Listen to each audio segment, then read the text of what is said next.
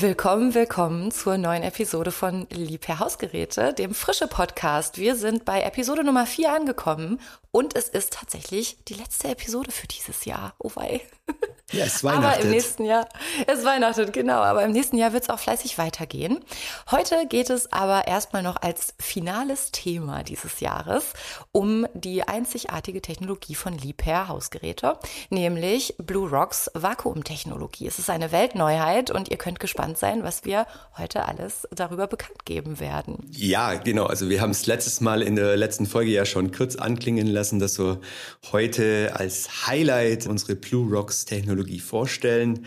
Hat ja schon verraten, die Frage, was da Lavagestein in einem Kühlschrank mhm. zu suchen hat. Mhm, und mhm. das wollen wir euch heute erklären, äh, die Frage auflösen und natürlich euch auch ein äh, bisschen in die äh, ja, Technologie einführen. Wie sind wir draufgekommen? Was bringt's? Was hat ja, der Endkunde? Was habt ihr zu Hause davon? Und wir wissen da ein bisschen Bescheid drüber, die Charlene und ich. Und wir haben jemand, der kennt sich da viel besser aus, und zwar den Ben. Äh, den haben wir euch mitgebracht als Gast heute. Und ja, Ben, herzlich willkommen bei uns. Hallo ihr beiden. Danke, dass ich heute euer Gast sein darf. Schön, dass du dabei bist. Verrat uns doch mal kurz, ähm, wer bist du genau und was machst du denn bei Liebherr Hausgeräte? Ja, also ich heiße Ben Maucher. Ich bin studierter Maschinenbauer, bin äh, als Teamleiter im Entwicklungsbereich bei Liebherr in Ochsenhausen tätig. Und da kümmere ich mich jetzt nicht direkt um die Entwicklung von Kühlschränken, sondern, um es einfach zu sagen, um die Entwicklung von Maschinen, die dann die Kühlschränke herstellen. Ah, das ist ja interessant. Das heißt, du bist im äh, größeren Prozess involviert. Was ähm, genau sind denn deine Aufgaben in diesem Prozess? Ähm, Im Wesentlichen geht es im Grunde immer um die Frage, wie müssen Anlagen und, und, Werkzeuge oder Prozesse gestaltet sein, damit in Serie produziert werden kann. Und äh, im Speziellen kümmern wir uns jetzt um die Industrialisierung von Blue Rocks, also diesen neuen Produkten, die wir auf den Markt bringen. Äh, wir haben ganz, ganz viele neue Prozesse, neue Technologien, die wir hier in die Serienreife bekommen müssen. Und äh, daran arbeite ich mit meinem Team zusammen. Jetzt hast du Blue Rocks genannt, ist schon öfters gefallen. Wer es noch nicht kennt, stellt sich natürlich wahrscheinlich die Frage, Blue Rocks, blaue Steine, was, was ist es, was steckt dahinter? Und vor allem, was ist, warum ist es eine Weltneuheit? Was ist da wirklich so innovativ dran? Also ich würde sogar noch einen Schritt weiter gehen. Ich würde sagen, es ist nicht nur eine Weltneuheit. Ich würde sagen, es ist schon ja im Grunde fast eine Jahrhundertinnovation muss ein bisschen ausholen. Äh, in den 50er, 60er Jahren äh, gab es einen großen Wechsel in der Dämmung von Kühlgeräten. Früher hat man Kühlgeräte mit ja, Glaswolle oder mit Steinwolle äh, gedämmt und dann kamen die ersten Produkte auf den Markt, die mit PU-Schaum gedämmt waren. Das war damals ja, ein Riesenschritt, eine ganz große technologische Revolution in der Dämmung von Kühlgeräten. Und mit Blue Rocks arbeiten wir jetzt an der Ablösung vom PU-Schaum. Genau, da haben wir ja auch in den letzten Folgen schon immer wieder mal äh, drüber gesprochen, über die PU-Schaumgeschichten, auch äh, dann mit den Vakuumisolationspanelen, die wir da verbauen. Wir nutzen da ja Kieselsäure, ähm, andere Geräte äh, werden mit Glasfaser ausgestattet und äh, da gibt's ja auch große Unterschiede und ähm, jetzt stellt sich natürlich die Frage, warum jetzt auf einmal eine Vakuumtechnologie? Weil Vakuumisolationspanel steckt ja auch schon das Wort Vakuum drin. Wo ist jetzt da der genaue Unterschied zu Vakuumtechnologie? Stimmt schon. Wir setzen heute schon sogenannte Vakuumisolationspaneele in, in Geräten ein. Und das Prinzip ist immer das gleiche. Man schaut, dass ein Vakuum herrscht in solchen Isolationskörpern, äh, weil das Vakuum eben dafür sorgt, dass die Wärmeleitfähigkeit, sagen wir dazu, durch diese Körper äh, sehr gering ist. Ähm, der wesentliche Unterschied jetzt im Grunde aber ähm, zu diesen Vakuumisolationspanelen und zur Vakuumtechnologie ist der, dass wir komplett auf Schaum verzichten können. Die Vakuumisolationspaneele, die brauchen immer den Schaum um sich herum. Die werden sozusagen eingeschäumt in so eine Dämmung. Und das äh, wesentliche Merkmal von Vakuumtechnologie ist, dass wir weder diese Vakuumisolationspanelen noch diesen Schaum noch brauchen, sondern wir bauen einen sehr speziellen Vakuumkörper, der die Grundlage für die Architektur von diesen Geräten darstellt. Und wenn ich mir das jetzt in der Anwendung vorstelle, ähm, also du hast eben schon gesagt, oder ihr habt eben schon verraten, es gibt, äh, oder der Ursprung war irgendwann mal der PU-Schaum. Jetzt soll der PU-Schaum abgelöst werden durch eben die Vakuumtechnologie. Jetzt frage ich mich natürlich, was sind denn da die Vorteile? Was sind die Nachteile, ähm, beziehungsweise auch der jeweiligen Varianten, die es ja bisher gibt. Der Martin hat es eben schon gesagt, es gibt PU-Schaum, es gibt mit Glasfaser, es gibt die Kieselsäure. Ähm, was genau macht denn da den Vor- oder und oder den Nachteil der jeweiligen Variante aus? Mhm. Der, der PU-Schaum hat den riesen Vorteil, oder ich sag mal, die Technologie mit PU-Schaum zu dämmen hat einen riesen Vorteil. Das ist was Ausentwickeltes. Das ist etabliert. Dazu gibt es genügend Know-how. Ähm. Das machen quasi alle, oder? Ist das, ist das so der klassische äh, Füllstoff für den Kühlschrank, oder? Absolut. Mhm. Das ist der absolute Standard weltweit, kann man sagen, für das Dämmen von Kühlgeräten aktuell. Mhm. Der Schaum, der hat äh, in sich äh, auch noch einen weiteren Vorteil. Er, er, dämmt nicht nur, sondern er sorgt auch dafür, dass dieser ganze Kühlschrank zusammenhält. Das Aha. heißt, der Schaum kann man sich ein bisschen so vorstellen, der hat so eine Art klebende Eigenschaft. Okay. Allerdings, äh, der Schaum, der hat seine Grenzen, was die Isolationsfähigkeit anbelangt. Und überall dann, wenn man diese Isolationswirkung verbessern möchte, kommen sogenannte Paneele zum Einsatz, die sehr viel besser dämmen. Also so ein klassisches Kieselsäurepanel kann man sagen, in etwa so sechsmal besser als der Schaum in der Ach, Isolationswirkung. Das ist ja schon ordentlich, ne? Das ist schon sehr ordentlich, ganz genau. Ähm, der Nachteil ist, dass ähm, das relativ teuer ist, mhm. solche Paneelen ähm, zu bauen und, und die dann auch in den Kühlschrank einzusetzen. Ähm, eine weitere Einschränkung kommt bei Paneelen dann noch grundsätzlich zu tragen. Und zwar, ich hatte ja vorher gesagt, die werden eingeschäumt in diese, in diese Dämmung. Ähm, und der Schaum, der muss fließen können. Das heißt, ich muss jetzt dafür sorgen, dass der Schaum auch an diesem Panel vorbeikommt bei der Produktion. Ähm, und damit ist man eingeschränkt, was die Isolationsstärke von so einem Kühlgerät anbelangt. Das heißt, ich kann die Wände jetzt nicht beliebig dünn machen, sondern äh, ich muss immer schauen, dass ich eine gewisse Mindestwandstärke da nicht unterschreite. Also ich muss mir jetzt vorstellen, das ist wie so ein ja, kleines Paket, das lege ich irgendwie in der Produktion in die Türe ein und dann kommt der Schaum und äh, ja, umschließt das Paket und dann kommt der Deckel drauf und dann ist. Gibt eine warme Umarmung. Genau. Bei Türen wird das so gemacht, genau das sogenannte offene Schäumprinzip. Bei Gehäusen ist es so, dass wir einspritzen, also wir bauen dieses Gehäuse erstmal fertig und dann haben wir eine Öffnung im Gehäuse und da wird der Schaum eingespritzt und dann muss der sich aber im ganzen Gehäuse verteilen. Ah, okay. Und wie ist das mit Glasfaser? Du hast jetzt eben schon gesagt, Kieselsäure ist relativ teuer. Ähm, jetzt haben wir ja noch die Option Glasfaser. Was ist, wie sieht es damit aus? Also Glasfaser ist natürlich eine Alternative zu Kieselsäurepanelen. Man muss dazu sagen, unterscheiden lassen sich solche Paneele immer durch dieses Kernmaterial, was da drin ist, sagen wir dazu. Also wenn man ein Vakuum erzeugt in einem Körper, hat man immer einen Atmosphärendruck, der auf diesem Vakuumkörper lastet. Und damit der seine Form behält, füllt man dann Material rein, das gegen diesen Atmosphärendruck abstützt. Und das ist im, bei den Kieselsäurepanelen ist das eben diese Kieselsäure. Ähm, und bei den Glasfasern ist es die Glasfaser. Das Problem bei Glasfasern, äh, zunächst mal der Vorteil, es ist billiger als die Kieselsäure, ja, mhm. deutlich billiger und äh, anfangs auch besser in der Isolationswirkung. Das ganz, ganz große Problem mit Glasfaserpanelen ist die Alterung. Ah, ja. Solche Paneele verlieren sehr schnell ihre Isolationswirkung. Unsere Experten haben äh, ausgerechnet, dass äh, Glasfaserpanelen, die in einem Gerät zum Einsatz kommen, dafür sorgen, dass so ein Gerät unter Umständen innerhalb von vier Jahren bis zu zwei Energieeffizienzklassen verlieren kann. Oh, wow, okay. Jetzt überlege ich gerade, wie alt mein Kühlschrank ist.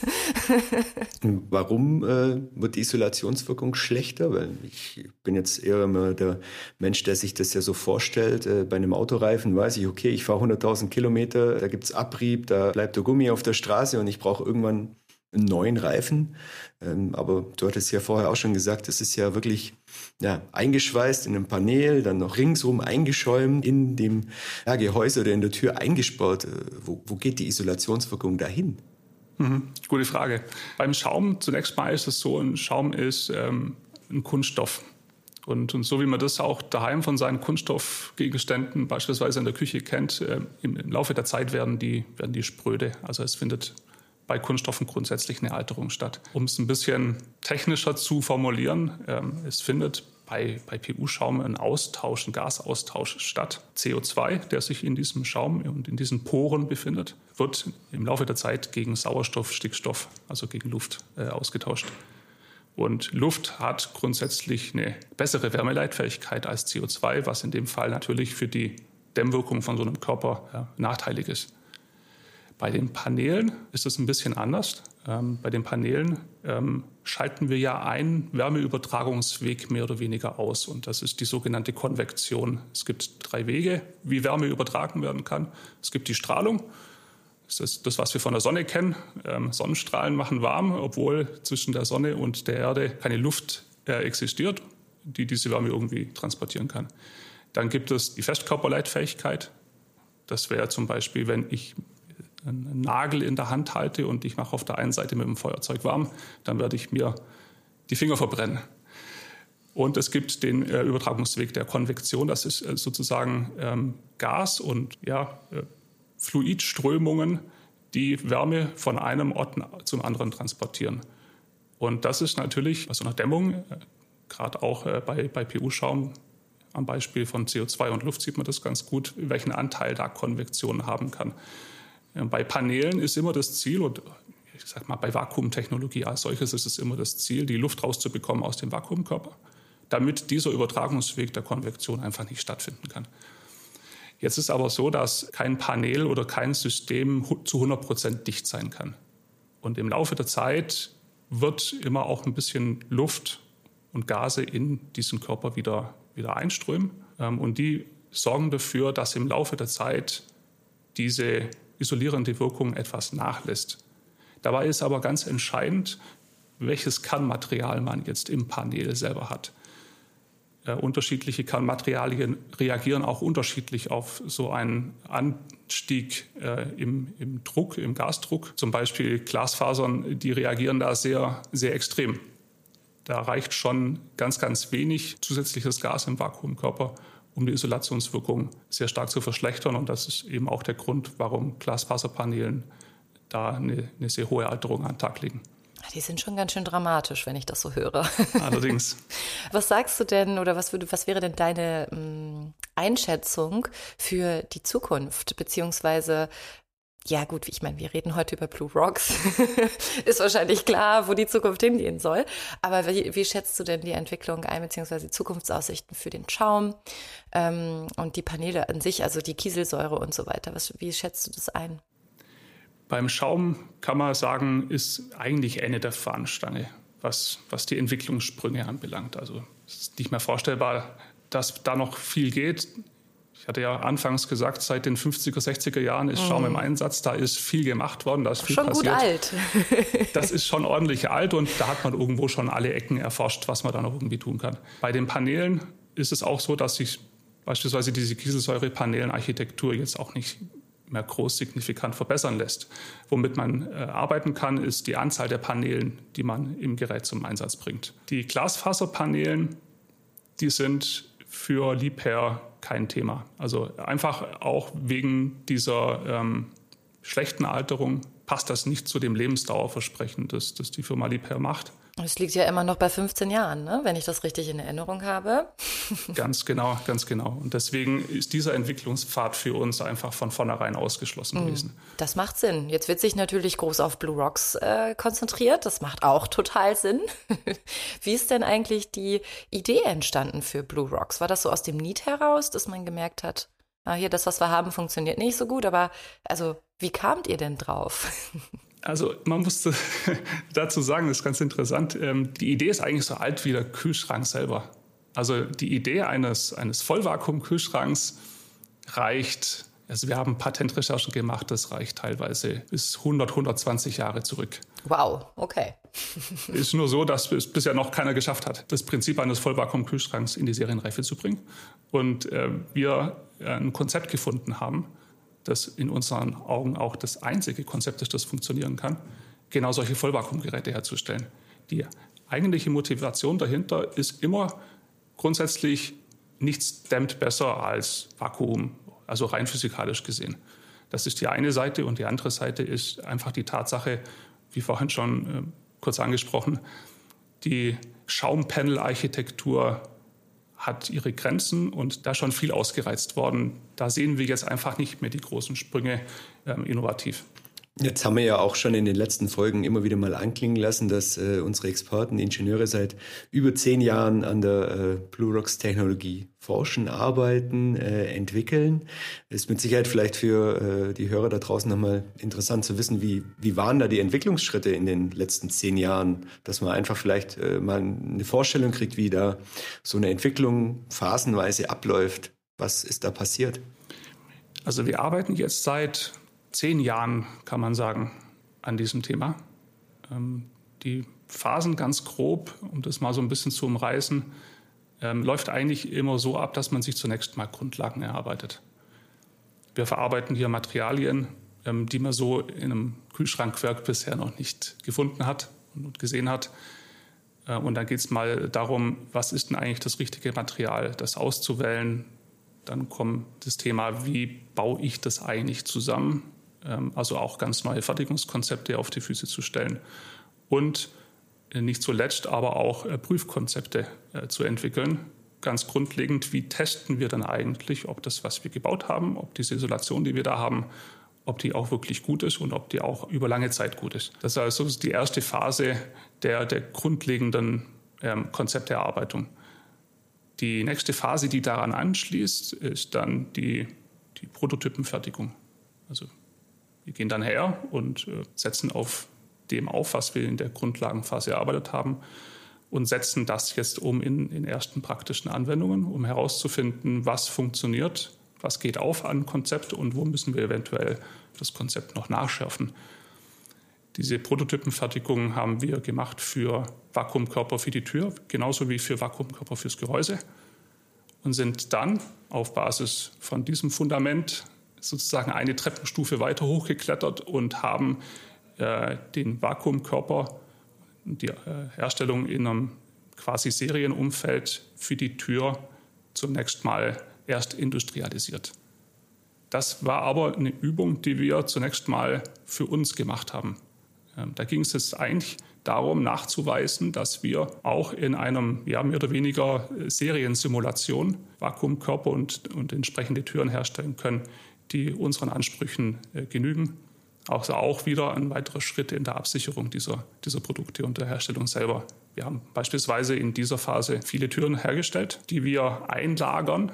Die haben wir auch heute noch eingelagert und die wir regelmäßig ähm, dann wieder rausnehmen und überprüfen, wie sind die denn noch? Sind die noch gut oder haben wir irgendwas übersehen? Wir sagen da äh, Rückstellmuster dazu oder das sind ähm, Türen, die in einer Langzeitbeobachtung sind. Ich äh, darf ich einmal kurz was zwischenfragen. Ich hatte nämlich eben bei den Prototypen schon gedacht, wie muss ich mir denn einen Prototyp vorstellen? Jetzt hast du ja in deiner weiteren Antwort dann schon gesagt, okay, ihr nehmt wirklich Türen oder Gehäuse äh, und äh, probiert dann aus, wie funktioniert das mit der neuen entwickelten Idee, die ihr habt. Also jetzt auf Blue Rocks bezogen, wer werdet ihr wahrscheinlich irgendwie die Idee gehabt haben, okay, wir nehmen jetzt mal ähm, Vulkangestein und ähm, hauen das äh, in die, in die Türen rein. Oder also läuft das tatsächlich so, dass ihr dann sagt, okay, eine leere Tür ist hier, wir haben eine neue Füllung, wir probieren das aus und dann legen wir es ab und gucken, was ist in zehn Jahren damit. Mehr oder weniger ist das so, ja. also man muss äh, dazu immer sehen, äh, dass es ja nicht nur darum geht, nur ein, ein Produkt neu zu entwickeln und oh. herauszufinden, wie muss die Tür gestaltet sein, äh, damit die nachher funktioniert. Ähm, sondern wir müssen, wenn wir Perlit haben in einem, sag ich mal, Sack, äh, Sack voll Perlit, der muss jetzt da irgendwo in dieses Produkt rein. Es gibt keine Maschine, die man sich einkaufen kann, die das ja. erstmal tut. Das ja, heißt, man fängt da wirklich ganz, ganz von vorne an und überlegt sich, wie ist jetzt die beste Methodik, ähm, dieses Pellet da reinzubekommen. Und wenn man dann ähm, nach vielen Diskussionen mit unterschiedlichen Kollegen dann äh, der Meinung ist, dass man jetzt äh, den passenden Weg gefunden hat, dann muss man es ausprobieren. Ähm, dann geht es einfach darum, zu testen und zu schauen, klappt der Plan, den wir da gemacht haben. Und so arbeiten wir uns eigentlich Iteration für Iteration Stück für Stück nach vorne in diesem Thema. Genau. Also Palit ist übrigens der Fachbegriff für Lavagestein. Ja. Für alle, die sich jetzt gerade fragen. Ich, ich hatte auch Palit? eben Vulkangestein gesagt. Ich hoffe jetzt, äh, das ist nicht zu weit weg vom Lavagestein. Ja, aus dem Vulkan kommt die Lava. Ja, das oh. ist, glaube ich, schon alles so verständlich. Und ja, Palit, hm, also, aber äh, stelle ich mir dann die Frage, wie kommt man drauf, auf einmal äh, Vulkan in den Kühlschrank packen zu wollen, weil die äh, Entfernung ist, denke ich mal, ja schon ziemlich weit äh, her. Und ich glaube, du hast es vorher gesagt, man war wahrscheinlich auf der Suche nach irgendwas Stabilem, oder? Weil wenn ich ein Vakuum ziehe, dann zieht sich Metall zusammen. Das heißt, ich brauche ja irgendwas, was es verhindert, sinnvoll, oder? Und dann vielleicht auch noch irgendwie gut isoliert. So stelle ich es mir jetzt als Laie vor. Kennst du jetzt bestimmt mehr, Ben? Äh, vielleicht kannst du uns da noch was verraten. Gerne. Pellet hat äh, für unsere Anwendung ein paar Vorteile, kann man sagen, ähm, die das eigentlich zum optimalen Material für uns macht.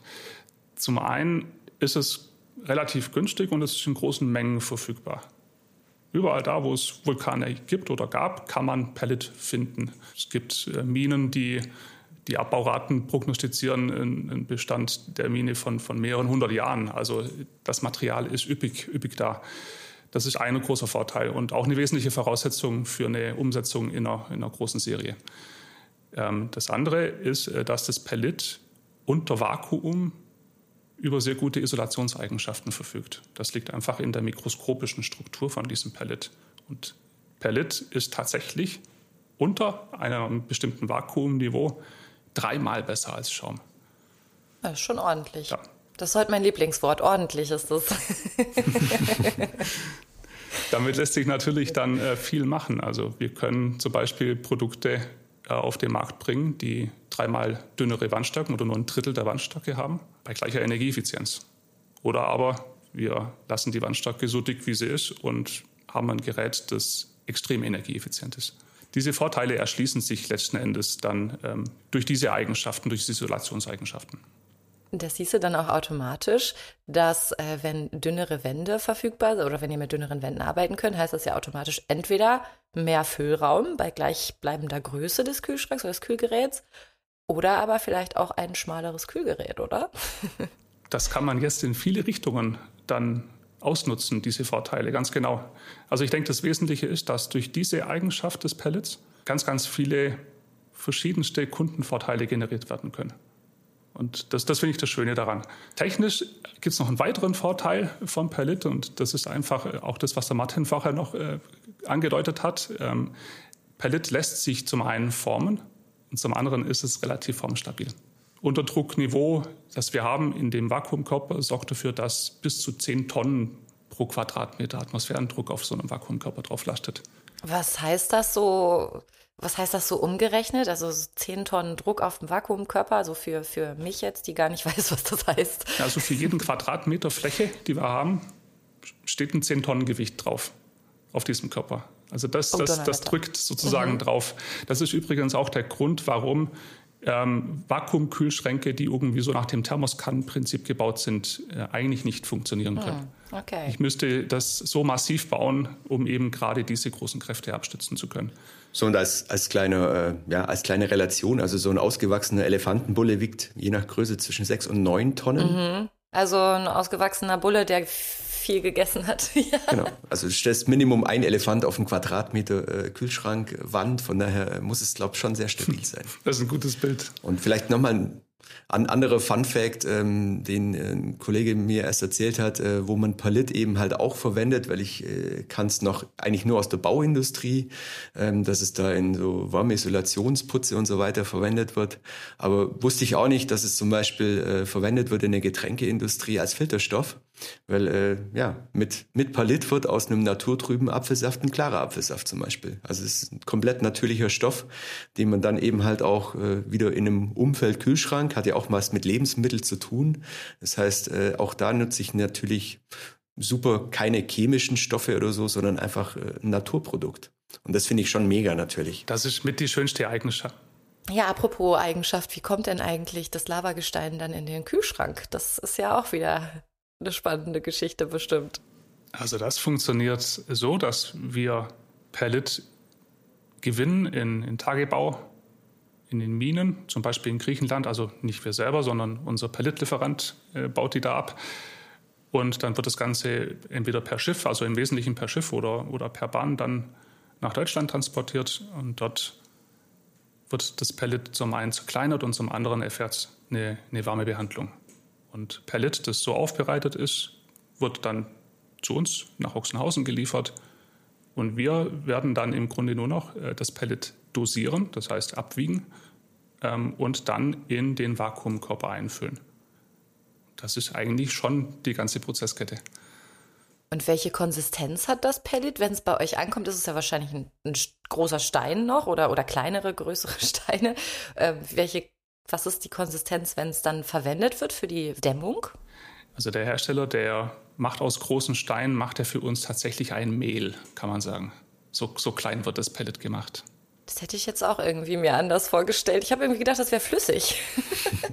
Ja, also auf der IFA haben wir zum Beispiel ganz spannend äh, ja, äh, dargestellt, wie so diese drei Schritte sind. Also wirklich von so einem ganz feinen grauen Mehl. Die äh, Produktmanagement-Kollegin hat mir dann auch erklärt, es äh, nennt sich dann Extrahieren, äh, diese Wärmebehandlung. Und das muss man sich wirklich vorstellen wie so ein Popcorn-Effekt, habe ich es liebevoll getauft. Das heißt, äh, aus einem Mais, äh, wenn der warm wird, poppt der ja auch auf äh, und äh, so muss man sich da auch vorstellen. Dann gibt's eben so diese weißen Kügelchen und äh, die Kügelchen kennt man zum Beispiel wieder aus der Bauindustrie in den Wärmeputzen und äh, das wird dann gemahlen und dann ist es ein Steinmehl. Verrückt, oder? Das, das kommt in den Kühlschrank. Perfekt erklärt. Das ist schon interessant, wie die, wie die Gedanken da so zusammenkommen und am Ende ein Produkt entsteht, was einfach innovativ ist. Ähm, Ben, sag mir doch mal, wenn du jetzt von wir sprichst, wer ist denn das Team hinter dieser ganzen Entwicklung? Das Team ähm, besteht aus vielen unterschiedlichen Fächern, kann man sagen. Also wir sind auch über die Jahre gewachsen. Es hat angefangen mit drei Personen, die diese Idee hatten, diese Vakuumkühlschränke zu industrialisieren und mit diesem Konzept auf die Firma Liebherr zugekommen sind.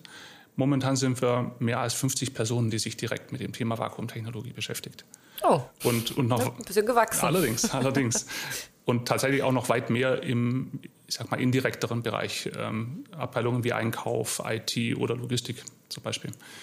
Und die Arbeitsweise ähm, in dem Bereich der Personen, die direkt in diesem Thema arbeiten, ist im Grunde, dass wir in einer eigenen Organisationseinheit zusammengruppiert sind und da sehr fachübergreifend arbeiten. Also ich bin zuständig für das Thema Prozess- und Fertigungstechnikentwicklung.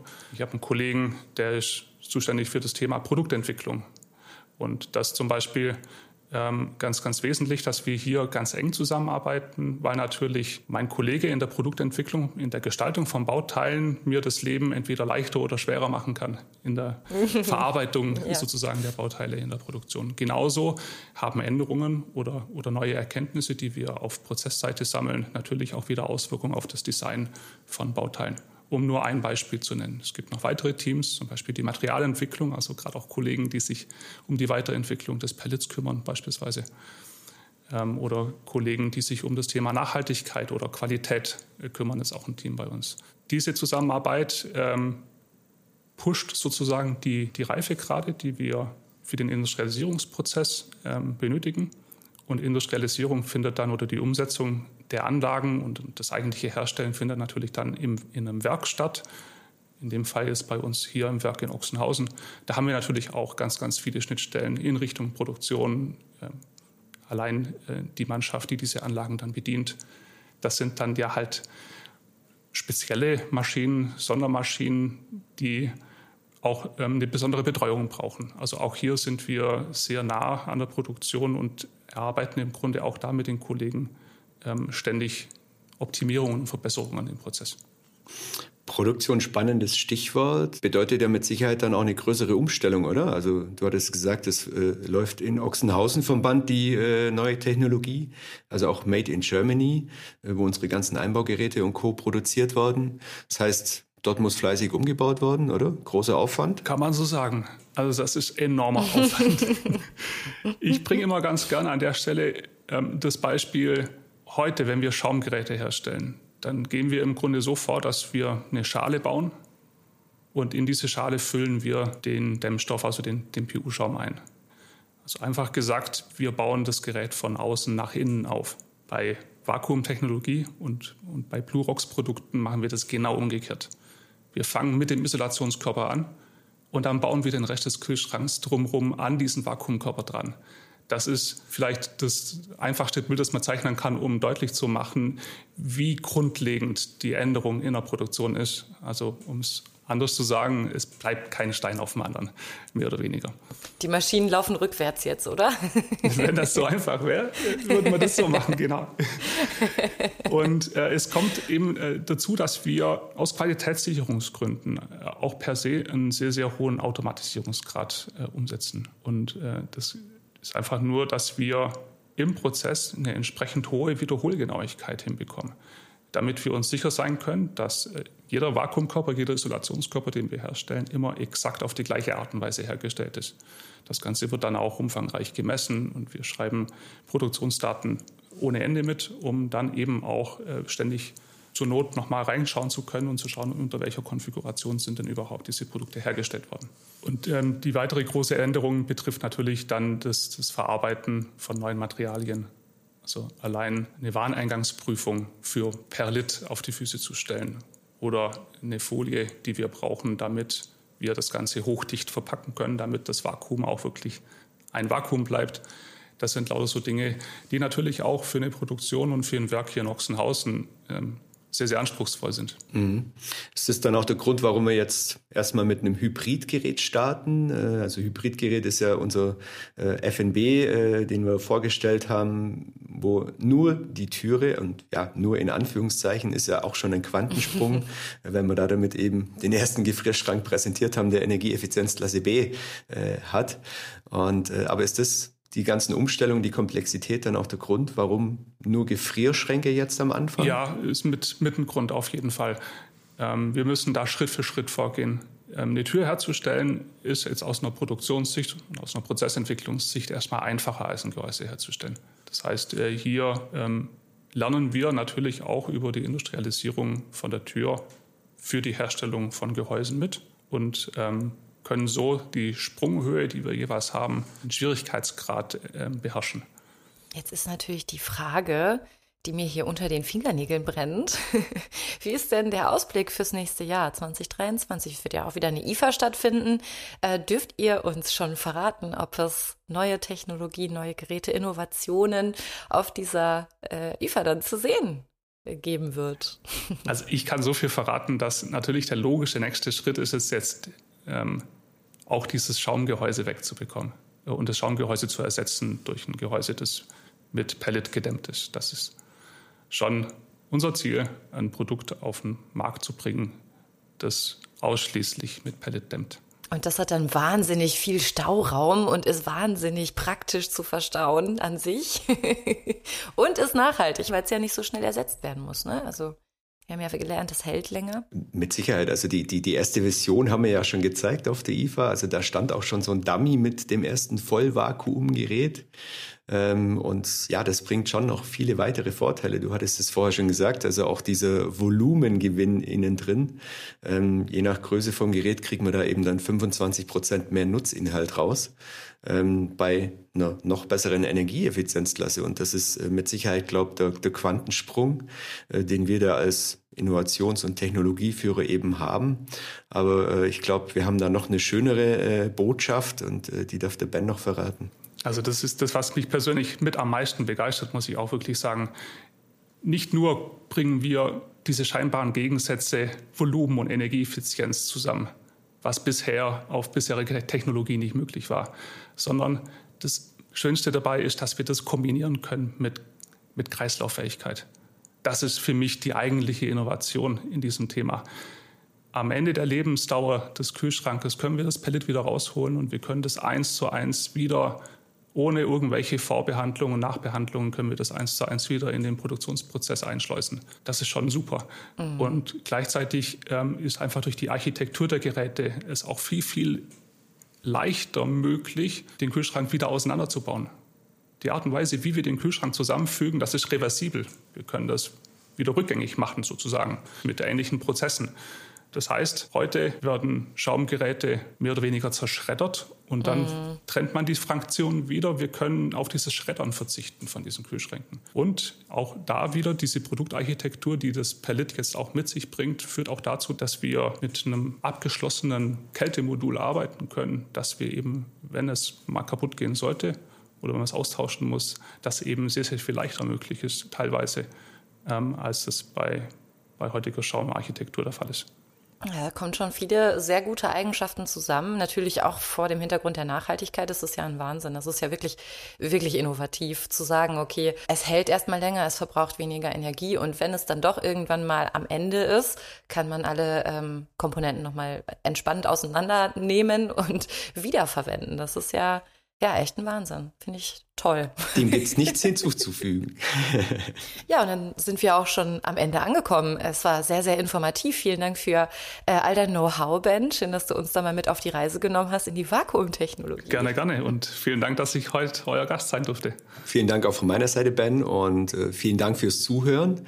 Wie die äh, Charlene vorher schon gesagt hat, uns gibt es nächstes Jahr wieder mit äh, vielen tollen Folgen. Wir sind schon fleißig im Plan äh, für die Themen. Äh, ich hoffe, ihr bleibt uns treu. Empfehlt empfehlt uns weiter, gerne abonnieren. Ja, und da wir uns bis ins neue Jahr nicht mehr hören, jetzt schon eine schöne, stimmungsvolle und vor allem genussvolle Advents- und Weihnachtszeit. Es ist an der Zeit, wir dürfen sagen, guten Rutsch. guten Rutsch. Auch das. Ciao. Ciao.